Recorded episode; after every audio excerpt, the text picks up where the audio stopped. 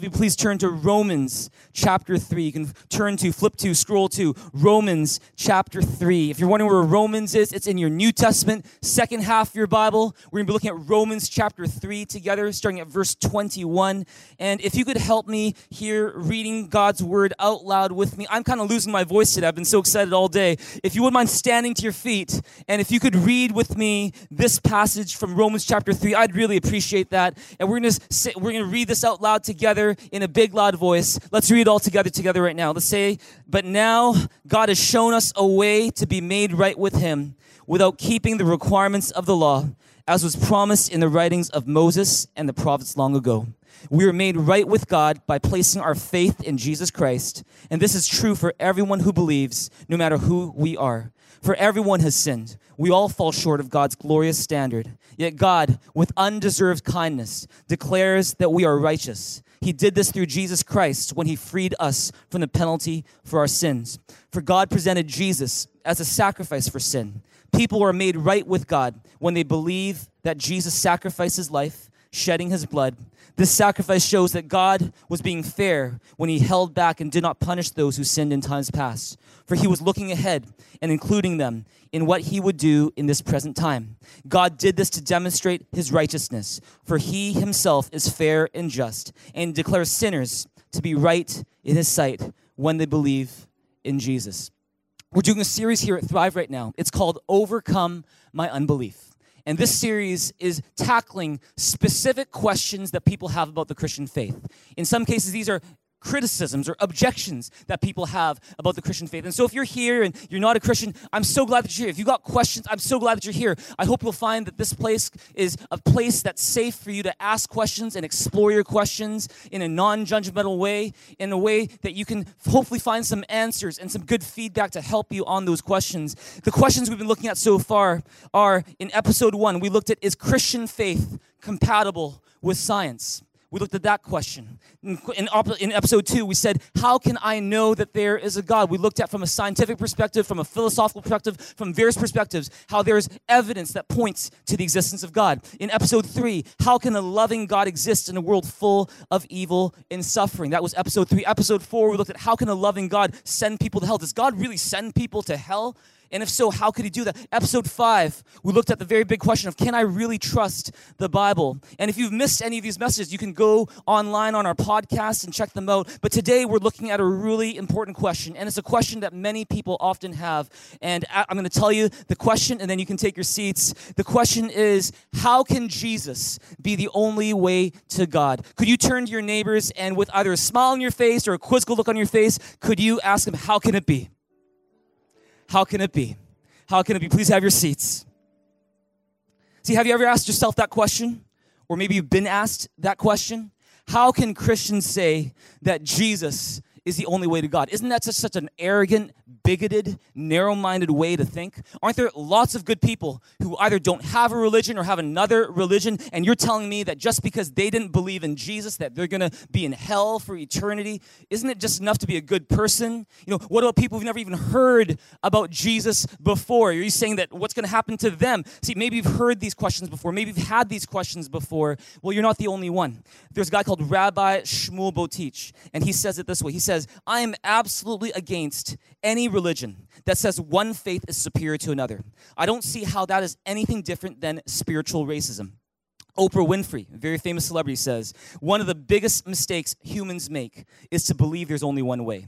Actually, there are many diverse paths leading to God. See, how do you, as a Christian, if you're a Christian here, how do you respond to something like that. See, we're going to look today at what I believe are two myths, two false ideas that many people widely believe about religions generally and about Christianity specifically. And we're going to look at those two together right now. Myth number one. Myth number one is it is arrogant and intolerant of Christians to think that their view is exclusively right while everyone else's view is wrong. That's the first myth that I believe many people have. And, you know, let me tell you something that might surprise you today is that being a Christian does not require that you believe that other religions are completely wrong. See, for example, Christians can agree with the first two noble truths of Buddhism, which are that there is suffering in this world and that a lot of the suffering we see is, the is caused by our own greed, our hatred, our ignorance, Christians can affirm that that's something that Buddhists believe as well. Christians can also affirm, as other religions do, that committing adultery is wrong, like cheating on your husband or your wife is wrong, stealing is wrong, you don't want to lie, you want to you know, live life in integrity. A lot of religions might talk about that. Does that mean that Christians agree with everything that other religions teach? No, definitely not. But that's not to say that we don't have certain things in common. And to the extent that Christians and other people from other religions have common beliefs, we can fight for those beliefs together. And, you know, still though, is it true that Christians believe they have a unique and powerful message to offer the world? Absolutely. But before you charge Christians for being arrogant, for thinking that what they preach is the best way, let me tell you something. And the myth is that, you know what, it is so arrogant for Christians to think that their way is the right way. Let me tell you this this is the truth. Every perspective on religion has an element of exclusivity. Every perspective on religion has this element of I'm right, you're wrong, or I'm more right than you are, not just the Christian perspective. See, the fact is, you know, for example, Muslims, they believe that if you want to go to heaven, you need to profess your faith in Allah and you need to profess your faith in the Prophet Muhammad. If you don't, there's no way you're going to heaven. That's being exclusive. Buddhism began as a response to Hinduism, saying Hinduism's got it wrong, Buddhism is the right way. Even if you, you read some of the stuff that the Dalai Lama has said, he'll say that, you know what, you can't be a Christian and a Buddhist at the same time. You can't be a Christian Buddhist, you can't be a Buddhist Christian. That's being exclusive. Judaism teaches that there's only one God. His name is Yahweh. But that God is definitely not the Jesus that Christians worship, it's definitely not the Allah that Muslims worship. That's being exclusive. Atheists say, you know what, you're all wrong. There is no God. There's nothing more than what we have in this physical universe. And so you're all wrong. That's also being exclusive. You're basically excluding about 95% of the world that does believe in some sort of God. And then agnostics will say, well, you know what? All of you, including the atheists, you're all wrong as well. And it's because you are so confident in what you believe when you really can't be so confident. So you're wrong as well. So, it's, you know, it's not just Christians who have an exclusive view. All viewpoints on religion have an element of exclusivity. And if you try to be what's called an inclusivist, where you try to be someone who says you want to try to bring everything together and say, you know what, all of you guys, you're all just talking about the same thing. You're just, you know, you, if you if you are an inclusivist who thinks, you know, all religions are basically talking about the same thing, you're actually being, believe it or not, just as exclusive in your view as everyone else. How? Why? Let me explain. See, sometimes inclusivists, they will use this illustration of four blind men with an elephant and they'll say, you know what, these different religions that say they've got the truth, they've got the right way, they're all just like four blind men with an elephant. And you know, each one's got a different part of the elephant that they're holding on to, and they're each trying to describe the elephant. So you've got maybe this one blind guy who's got the tail, and he's hanging on to the tail, and he's got, I got the truth of the elephant. The truth of the elephant is that it is thin and it's hairy and it moves like a whip. That is the truth of the elephant. And then someone else who's holding on to the to the leg of the elephant. He's like, no, no, no, you're wrong. You don't have the truth. I have the truth. The truth is the elephant is big and thick like a tree trunk. And, and another guy, he's holding on to the ear and he says, no, no, no, you're both wrong. See, the elephant is, and he's got the ear, he's holding the ear, he's stroking the ear. He's like, no, let me tell you what the truth of the elephant is. The truth of the elephant is it's flat and smooth. And then finally, there's one more guy who's also blind and he's got the, he's got the trunk of the elephant in his hands. And he's like, Lord, let me tell you, you guys are all all wrong. See, the elephant is long and he's not smooth, he's rough like a hose. And see, the inclusivist will use this illustration to say, you know what? All of you guys are actually talking about the same thing, just different parts of the same thing. And so it's actually arrogant and even ignorant and intolerant for you guys to be saying that each other is wrong. Now, inclusivists use this to illustrate that no one religion can say that they're right and others are wrong. But see, what's the problem with this approach? What's the problem with this illustration? This approach assumes that the inclusivist sees it all.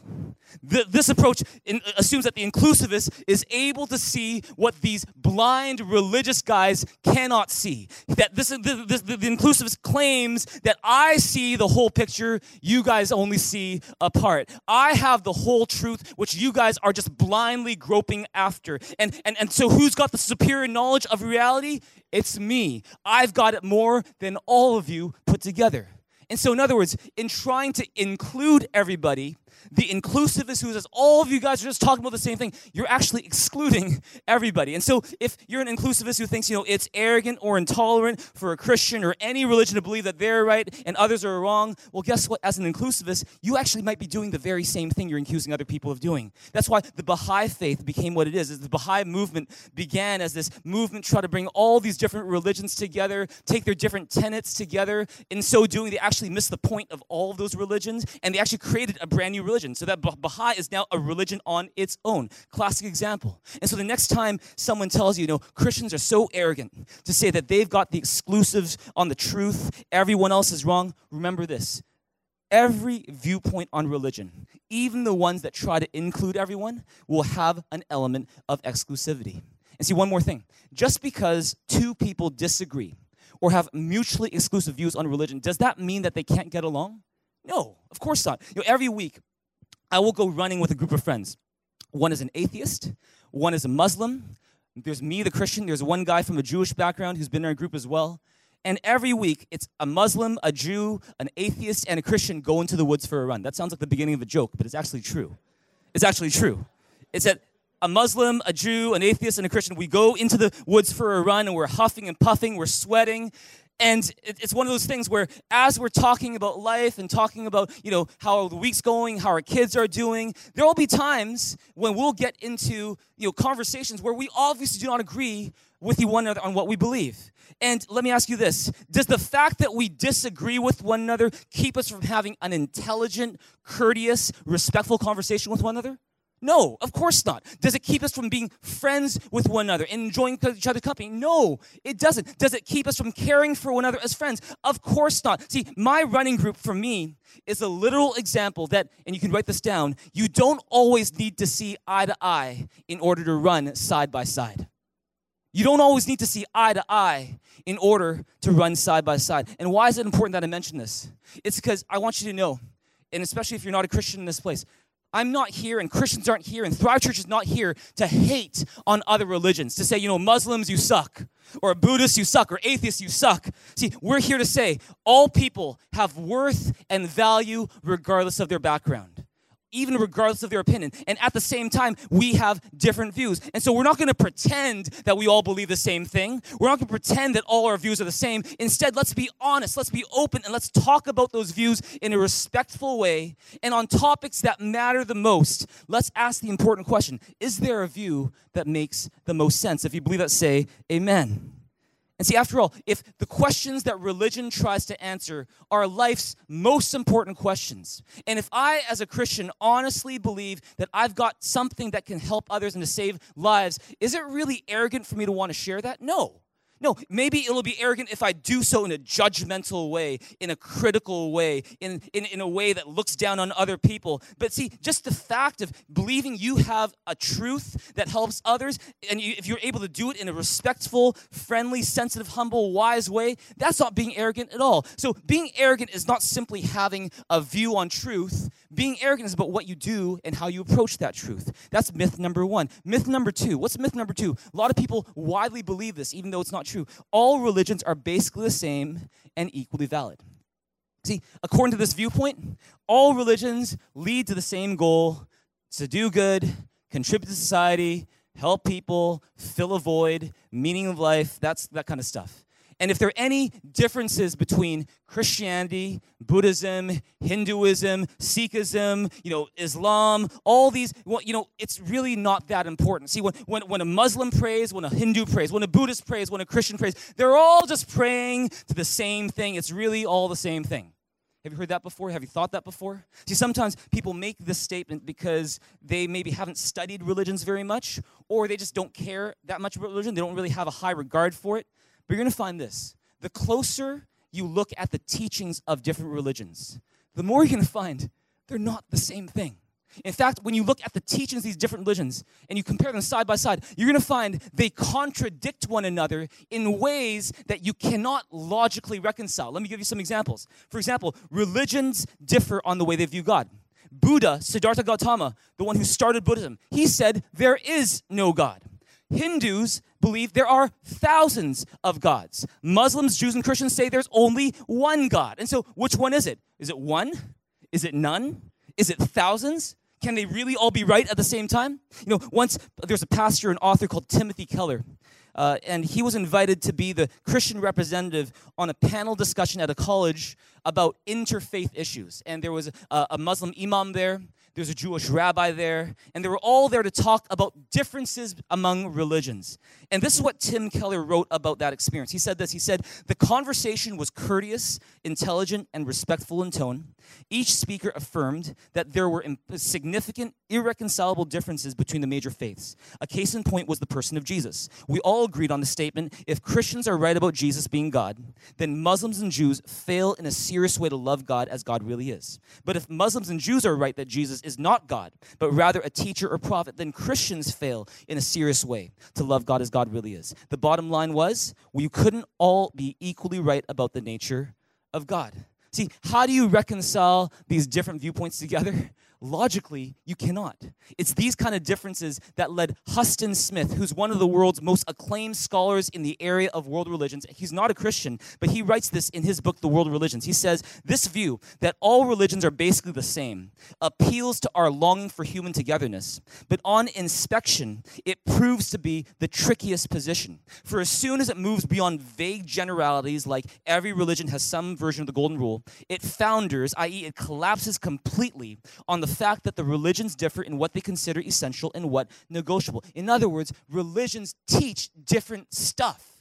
They contradict one another, and you can't logically reconcile them. In philosophy, that's called the law of non contradiction. It's this idea that two contradictory statements cannot be true at the same time in the same way. If one plus one equals two, one plus one cannot at the same time equal seven or 37 or 400. It makes no logical sense to say that the contradictory teachings of all these religions are all right. That's why Dr. James Emery White, he's the former dean of Fuller Theological Seminary, he'll write this. He says, "When you have divisions like this, you have only two options. You can either say that any that somebody is right in that particular area and everybody else is wrong, or you can say that everyone is wrong.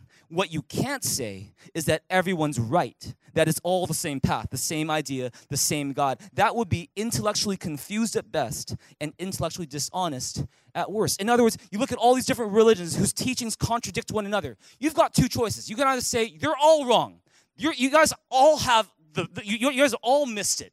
Or you can say, okay, I've looked at all these. I think this one has it closest to being right or is right. But what you can't say, because they all contradict one another, you can't say, oh, you're all right. One plus one is one. One, one plus one is two. Sure, yes. One plus one is 10. Sure, fine. You know, one, one plus one is, is 1652. Oh, sure, that's right too. You can't say that. Just logically, it doesn't make sense. But you may, well, but JB, it doesn't matter what you believe as long as you're sincere. Have you thought that before? Have you heard that before? See, can we reasonably say that all religions are equally valid as long as the people who follow them are sincere. See, I had a relative who suffered from acute bipolar disorder. And whenever I'd go visit him, he would sincerely talk to me about how he believes he is God. And that he had someone else in Vancouver across, because I was living in Taiwan at the time, you know, he, he had someone else in Vancouver who was the other God and together they made the ultimate God. This is what he honestly, sincerely believed. He had these delusions of grandeur as part of his acute bipolar disorder. Let me ask you this question Does the fact that he sincerely believed that he is God make him God? No, of course not. Does the fact that he sincerely believed what he believed make that belief correct? No, it didn't. Take the ancient nation of Ammon, which worshiped a god called Moloch. And I don't know if you know how the, the worship of Moloch worked, is that parents who worship Moloch would take their babies, their infant babies, they'd place them in the arms of this huge statue of Moloch. They'd build this huge pit. They'd, they'd, they'd, they'd, build this huge fire in the pit. And what they would do is they'd place their babies in the arms of the statue called Moloch as, as, this, as these babies burned alive to death. And the reason why they do it is because they believed that Moloch wanted child sacrifice. And that by giving them their child, that Moloch would bless them in other ways, give them financial prosper- prosperity and other things. And let me ask this question Is that a valid religion? You're saying, oh, you know, all religions are valid, they're equally right. Is that a valid religion? They sincerely believe that by sacrificing their children, that Moloch would bless them. Just the fact that they sincerely believe that make it okay. That, that, that's right. That's valid. That's all right. Or take Jim Jones, for example. Back in the 70s, he led a group of people to believe some really strange things about God, about himself, about the world. And he convinced about 900 of them to move from the mainland United States to Guyana, where he set up a town in his own name called Jonestown. And what Jim Jones did is he, at the end of that time there, he got these big tubs of Kool Aid laced with cyanide. And he said, All right, we're going to do what's called revolutionary suicide to protest everything that's going on in the world. And so he drank, everyone drank, and over 900 people, including children, died that day. Let me ask this question Is, is that a valid religion? Like, is that just as valid, equally right as any other religion when we say, oh, all religions are valid and correct? See, are the worship of Moloch and the cult of James Jones equally as good as anything else you'll find? If not, why not? Aren't all religions equally valid, are we saying? What, what, what makes these religions unacceptable, but others are acceptable? You know, is it just because they're not as popular, or they're not mainstream, or they're not as, not as tame, they're not as domesticated because they don't hurt, because they hurt people? Where, where, where do you draw the line? Who are you going to decide to exclude when you say all religions are fine and good and valid and right except these ones? See, the truth is this deep down, I don't think we really believe that all religions are right and equally valid, or that it's okay about it's okay what you believe as long as you're sincere. I think deep down we know it matters what you believe. And that some ideas are better to believe than others. And if you're not sure about that, just ask yourself would you rather that your son be a Christian or a Jim Jones follower? Or ask yourself, would you rather that your wife or your daughter in law one day be a follower of Jesus or a worshiper of Moloch? Oh, you want to sacrifice my grandson, my grandchild to Moloch? Oh, sure, go ahead. Yeah, go, that's fine. All, all religions are equally valid. See, this thing. To say that all religions are right and equally valid is not just logically impossible because they contradict one another, it also runs counter to our real life experience. I believe the more intellectually honest, the more morally responsible approach is to look at the different views. Look at these different religions. Ask yourself which of these views makes the most sense of a reality and which one offers the best solution. And so, what's the myth? The myth is, oh, all religions are equally valid, they're basically the same. The truth is, since the religions of the world contradict one another in irreconcilable ways, the more logical and honest approach is to ask which view makes the most sense of a reality and offers the best solution. Let's turn to that right now. So you might think, well, okay, with all these different religions, how can I possibly know which one is the best, which one is true? And when I was 19 years old, I, even though I grew up, you know, going to church and I grew up in a so-called Christian home, I, I had so many questions. At 19 years old, I questioned my entire faith in Jesus. You know, how do I know that there's even a God? How do I know that Jesus really existed? How do I know that when Christians say that Jesus is the way to God and the only way, that that is not just a lie or you know a fabrication? I started to really doubt everything. And so what it did was it caused me to really start researching and investigating these issues that were really nagging at my heart. One of them was the existence of God, and we talked about that a few weeks ago. The other one was about these different religions. And as I studied different religions, one thing I learned is this is that no matter what religion you choose to believe in, or if you choose, I'm not going to have a religion, I'm going to be agnostic, I'm the atheist, you know, it takes a certain measure of faith to believe what you believe. You know, if, if you are going to be an atheist, it takes some faith to do that, believe it or not.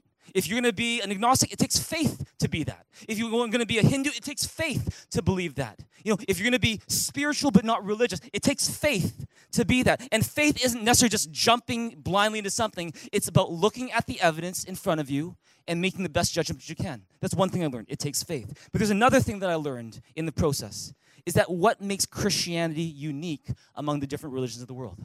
And I'm not going to share all of them with you, but I'm going to share two things that make Christianity unique compared to other religions that I would invite you to consider, whether you're here exploring Christianity or you've been a Christian a really long time. What are some things that make Christianity unique compared to the religions of this world? Let's take a look at two today. Number one is the resurrection of Jesus Christ.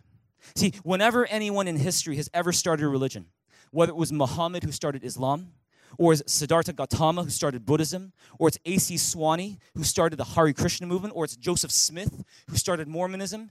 In each case, this person would claim to know a whole bunch of things about life, about God, about what happens after they die. And then, after making all these claims, that individual would die themselves and you'd never hear from them again. And in truth, you don't really know what happened to them after they died. We don't even really know if what happened to them is what they said would happen to them. We don't know. But there's one exception to that. Jesus Christ made a bunch of claims about who God is, about the meaning and purpose of life, about what happens after we die. And then to prove that you can trust what Jesus says, Jesus rose again. And because Jesus rose again, I would submit, if that is truly a historical fact, the resurrection of Jesus Christ, then I would submit to you that Jesus' words, what he said about life, what he said about God, what he said about life after death, that his words, Jesus' words, carry more weight than any person who didn't rise from the dead. Dr. Paul Williams, he's a professor emeritus of Buddhism at the University of Bristol. And he's the former president of the UK Association for Buddhist Studies. For 20 years, Paul Williams practiced and taught Tibetan Buddhism and became one of the world's top experts in Buddhism. But for some reason, for Dr. Williams, there was this nagging question that his Buddhist faith could not answer, which is why are we even here in the first place? Because according to Dr. Williams, is that Buddhists don't ask that question. They believe certain things about why we're here. They believe that, you know, in reincarnation, this idea that, you know, one day you might be a, human being in one lifetime, next, next time you're going to be reincarnated maybe as a, a vegetable or as a dog. And they believe that whatever it is that is going on in your life is the direct result, either a reward or a punishment for things that happened in this life or a previous life. And so, whenever suffering happens to you, anything bad that happens to you, it's maybe because you did something bad in a previous life, or maybe you did something bad in this life and you're being punished for it. And see, that's the law of karma. But th- he says that you know that that you know Buddhists never ask the question, well, why are we here in the first place? And so Dr. Williams started to wonder about that question and go, there must be an answer to this question he started to investigate and he realized that actually, though Buddhists say there is no God, traditional Buddhism at least, he considered the evidence and realized, you know what? There's really good evidence to believe there is a God who started all of this. And we looked at that, some of that evidence a few weeks ago. And then he started to consider the evidence for Christianity. And specifically, he focused on the resurrection.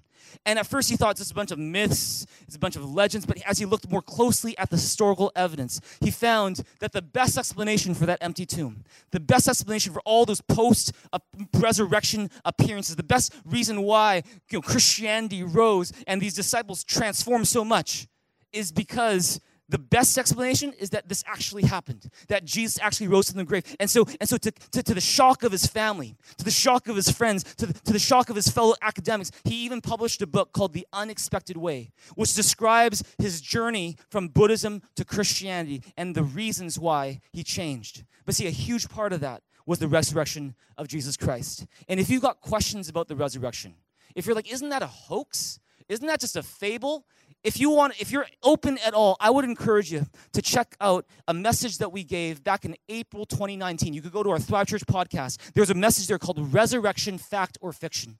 And there we look at the arguments for and against the resurrection of jesus and the evidence that points to it. I think it'll really be helpful for you. But see how can jesus be the only way to god?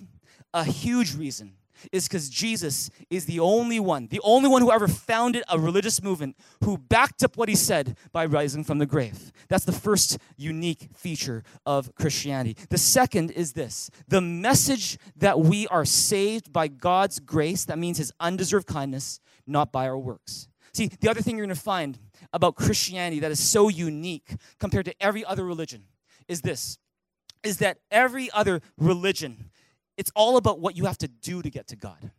If I walk enough old people across the street, if I pray enough, if I, you know, read enough scripture, if I fast enough, if I do all these good things and control my mind enough, that somehow I'll get to heaven, or somehow I'll, I'll experience enlightenment, I'll, I'll obtain nirvana, you know, I will become my own God in some cases. It's all about what you have to do, how many spiritual brownie points you need to earn to get to the divine, to reach God. The thing that puts Christianity in another place is that it's not about that. It's not about what you have to do to get to God. In fact, the Bible's really clear that no matter how hard we try, we can't get to God on our own merit because none of us is perfect like God is. And see, why don't you read with me Romans 3, verse 10? What does it say? It says, as, is, as it is written, There is no one righteous, not even one. And see, you might say, well, you know, hey, I'm a really good person. Or actually, I'm a pretty good person. I'm not a rapist. I'm not a murderer. I'm better than most people in this world. And we think that compared to most people, we're pretty good. And that therefore God should look upon us with favor. But how many of us know that if what the Bible says is true, God's standard is not how you compare to your neighbor. God's standard is how you compare to God Himself. And that's why Romans 3:23 says it this way. It says, "For everyone, read it with me please. It says, "For everyone has sinned. We all fall short of God's glorious standard." And I remember when I was investigating Christianity, questioning Christianity, exploring Christianity, to me and I was exploring other religions too, when I'd read Romans 3:23, I'd be, you know, that makes sense to me is that I can't meet my own standards, let alone God's standards. What makes me think that I can reach God on my own merit? I can't. If I think I can, I'm either underestimating myself, or sorry, I'm either overestimating myself, or I'm underestimating God. But see, compared to God, none of us measures up. Mother Teresa didn't measure up. Gandhi didn't measure up. And because of our sin, the Bible says the consequence is we can't be with God. God is perfect. We're not. We can't be with God. The Bible says that the wages of our sin is death, not just physical death, but it means spiritual separation from God, such that no matter how much we want to be with God, no matter how hard we try, no matter how good we think we are, we can't get to God on our own. But the great news of the gospel of Jesus Christ is that when God knew there was no way that we could get to Him, he made a way to get to us. He sent Jesus Christ to die on the cross for our sins so that we could be forgiven, so that whatever debt we owed God is paid for in full, so that we don't have to earn our way there. God reached for us in return. And this is the thing is that is the gospel of grace. It's God's undeserved kindness. God's sacrifice, the only thing that could measure up to his standard it's Himself. And why? It's because He loves you and He loves me. He did it so that He could have a relationship with you and me because He couldn't stand to be apart from us forever. That's why He sent Jesus. That's why Romans 3 21 to 24 says it this way. What does it say? It says, But now God has shown us a way to be made right with Him without keeping the requirements of the law, as was promised in the writings of Moses and the prophets long ago. Would you please keep on reading, maybe 10 times louder, please? It says, We are made right with God by placing our faith in Jesus Christ. And this is true for everyone who believes, no matter who we are. For everyone has sinned. We all fall short of God's glorious standard. Yet God, with undeserved kindness, declares that we are righteous. He did this through Christ Jesus when He freed us from the penalty for our sins. Whereas other religions will say it's all about what you have to do to get to God. The gospel of grace, of undeserved kindness from Jesus Christ says it's not about what you have to do, it's what it's about what God has already done for you. It's, you know, with other faiths, you're gonna say, you know, look at my resume look at what I've done, God, or whatever it is, whatever divinity we're looking at, is look at what I've done. With Christianity, it's not look at what I've done, it's look at what Jesus has done at the cross for me. And see, that's the great unique thing about Christianity. It's not about us reaching for God, it's about God in His love reaching for us. That's why John chapter 14, verse 6, Jesus says it this way. Read it with me. He says, Jesus answered, I am the way and the truth and the life. No one comes to the Father except through me. Unlike other founders of different religions who say, I have the truth. Here is the truth. This way to the truth. Jesus didn't say that. He didn't say, I have the truth or here's the truth. He says, I am the truth. Is that truth is a person. Acts 4:12 says salvation is found in no one else, for there is no other name under heaven given to men by which we must be saved. See, how can Jesus be the only way to God? According to Christianity, according to the Bible, it's because no one else has paid for your sins. Everyone else is, oh, do good, try to earn your way out of your sins. Maybe you'll, you'll, you'll escape the cycle of karma in your life if you do enough good. Others, like, you, if you pray enough, maybe you'll be good enough and maybe you'll get there. But, you know, it's, it's, it's not that. Jesus is saying, I'm the way, the truth, and life. You're only saved by what I did for you. And so, Jesus, that's why Christians say he's the only way to God, is because Jesus did what no one else has done. If someone else did it, it's a different uh, conversation. But it's because Jesus claimed to do something for us that Muhammad, that, you know, Siddhartha Gautama, that A.C. Swami, that these people never did. And, and, and so that's why it's unique. But you might be, well, JB, what about people who've never heard of Jesus? You know, what about, you know, people who maybe lived on a deserted island and, no, and, there's no Christian missionary that ever came to their doorstep and said, Jesus loves you. How about them? Let's address that right now. Romans 1, 18 to 20. Could you read this with me in a big loud voice? What does it say? It says, The wrath of God is being revealed from heaven against all the godlessness and wickedness of men who suppress the truth by their wickedness. Since what may be known about God is plain to them because God has made it plain to them. For since the creation of the world, God's invisible qualities, his eternal power and divine nature have been clearly seen, being understood from what has been made, so that men are without excuse. See, what's this passage saying? See, this passage is saying that no matter where you are born, no matter where you come from, even if you're to live on the farthest edge of our planet, God has revealed himself to us. He's done so through creation, revealing his power. He's done so by giving us a conscience, so that even if you've never read a Bible or opened a holy, so called holy book, we know right and wrong inside. It's like there's a written moral law that's been written on our heart. And, and the Bible says here that God has revealed himself, his character, who he is, his power through that. And see, being a just and fair God, it says that he will judge each person based on what he revealed to them and how that person responded.